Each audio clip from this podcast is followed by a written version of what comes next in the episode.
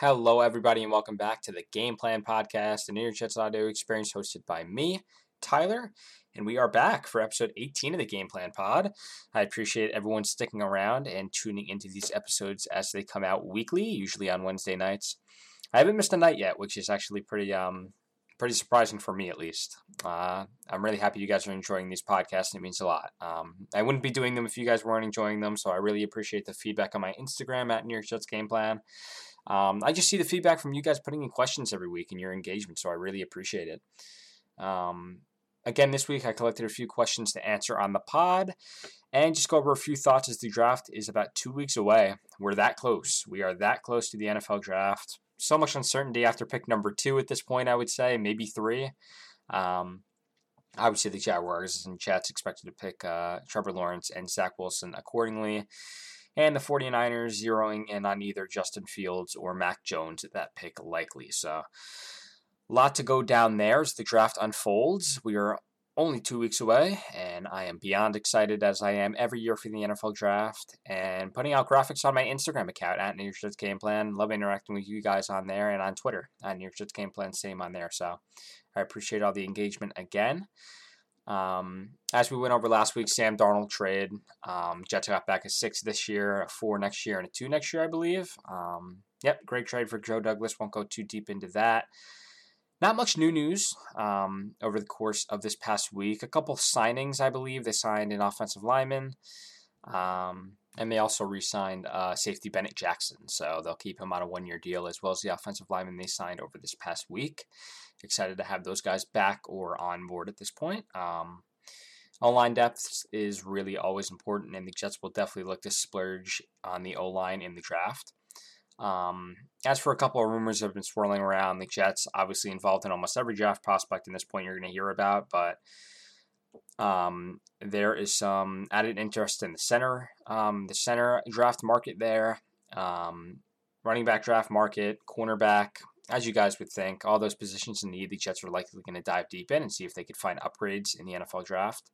Um, I wouldn't say they're completely done in free agency. I think they could potentially still add a quarterback, a cornerback, and a backup quarterback, as some have mentioned. Um, it's possible they brought former Patriots quarterback Brian Hoyer in for a visit. No deal done yet, but I believe both sides have mutual interest, so it's going to be interesting to see if they can get a deal done there. Um, they need a backup quarterback for Zach Wilson, and there's not much of a better option out there than Brian Hoyer. Um, there are backup quarterback options all across the league, but Brian Hoyer has seen it all, and you're really not going to get more of a stand-up professional guy than Brian Hoyer at backup quarterback. So I think that's definitely an option the Jets will look into, and I can bet it may get done. Um, I could see the Jets also being interested in Nick Mullens. Alex Smith is still out there on the backup free agent quarterback market, so We'll see how that all turns out. The Jets are looking okay in the cap uh, cap situation. Obviously, they are under the cap, um, and they'll stay that way until the draft class is set. So we'll see how that all turns out there. We can get into a few questions here that I have written down for you guys. I'm not going to be too long of an episode this time. Only have a few questions, a few reminders, and a few notes as we are inching closer to the NFL draft and offseason workout plan. Um, first question here is Teven Jenkins at 23. So, Teven Jenkins, offensive guard, has been talked about quite a lot, um, especially for the Jets.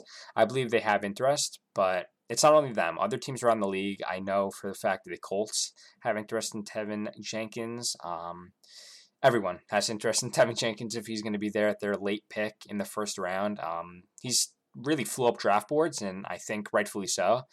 Um, he's a fluffy pan. He's a fluffy panda on the outside, but on the inside, he looks like he is possessed on the field. He, he's he blocks very angry. He he's very he's very aggressive in his blocking. So I think the Jets could use a player like that uh, with the moxie that Jenkins brings.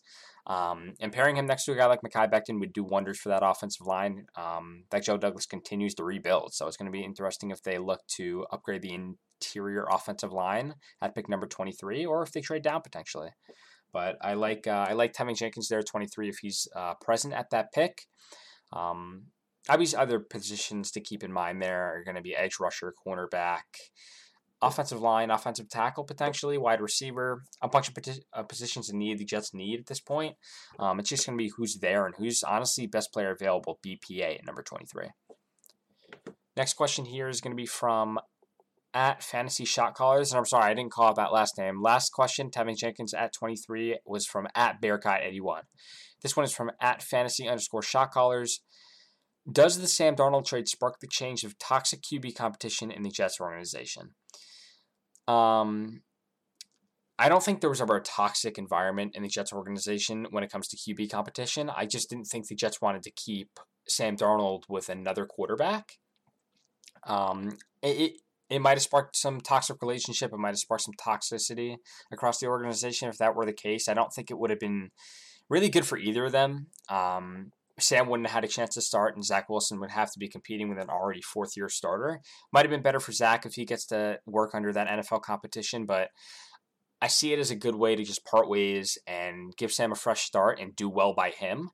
Um, I'm happy the Jets traded Sam. Um, obviously, now, uh, if you told me two years ago that the Jets were going to trade Sam in 2021, I may not have believed you.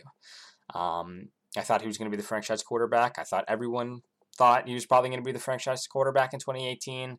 It happens. Things happen, and it just didn't work out here. And I think keeping him um, adjacent to Zach Wilson wasn't going to do anyone justice. So I think trading Sam was the right decision for Joe Douglas.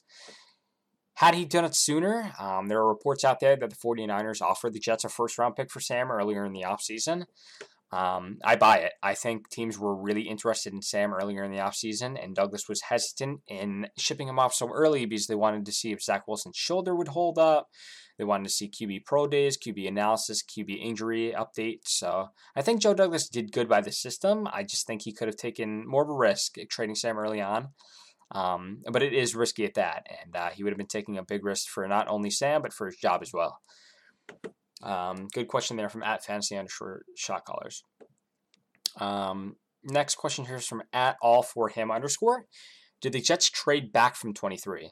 Um, this is a really good question and a question that has been brought up to me many times at this point as we're only two weeks away from the NFL draft. Um, if the Jets don't have a player that they feel is worth the number 20, 23 overall pick, I think Joe Douglas will be willing to trade back. Um, this general manager is different from ones we've had in the past, where he's more on the side of collecting draft capital and accumulating draft capital through trades and different deals of sort. I think Douglas would be willing to trade back from 23 if there wasn't a player that he felt completely confident about at that uh, at that pick. So, say Douglas wanted for specifics, Rashod Bateman, who's expected to go earlier than that, right? Earlier than pick number 23. And there's really no other player. This is obviously hypothetical, but there's really no other player that he deems worthy of pick number 23. He'll trade back. He wants the picks. And the Jets can get something decent for pick number 23 if, say, the Browns traded up or the Steelers traded up to pick number 23.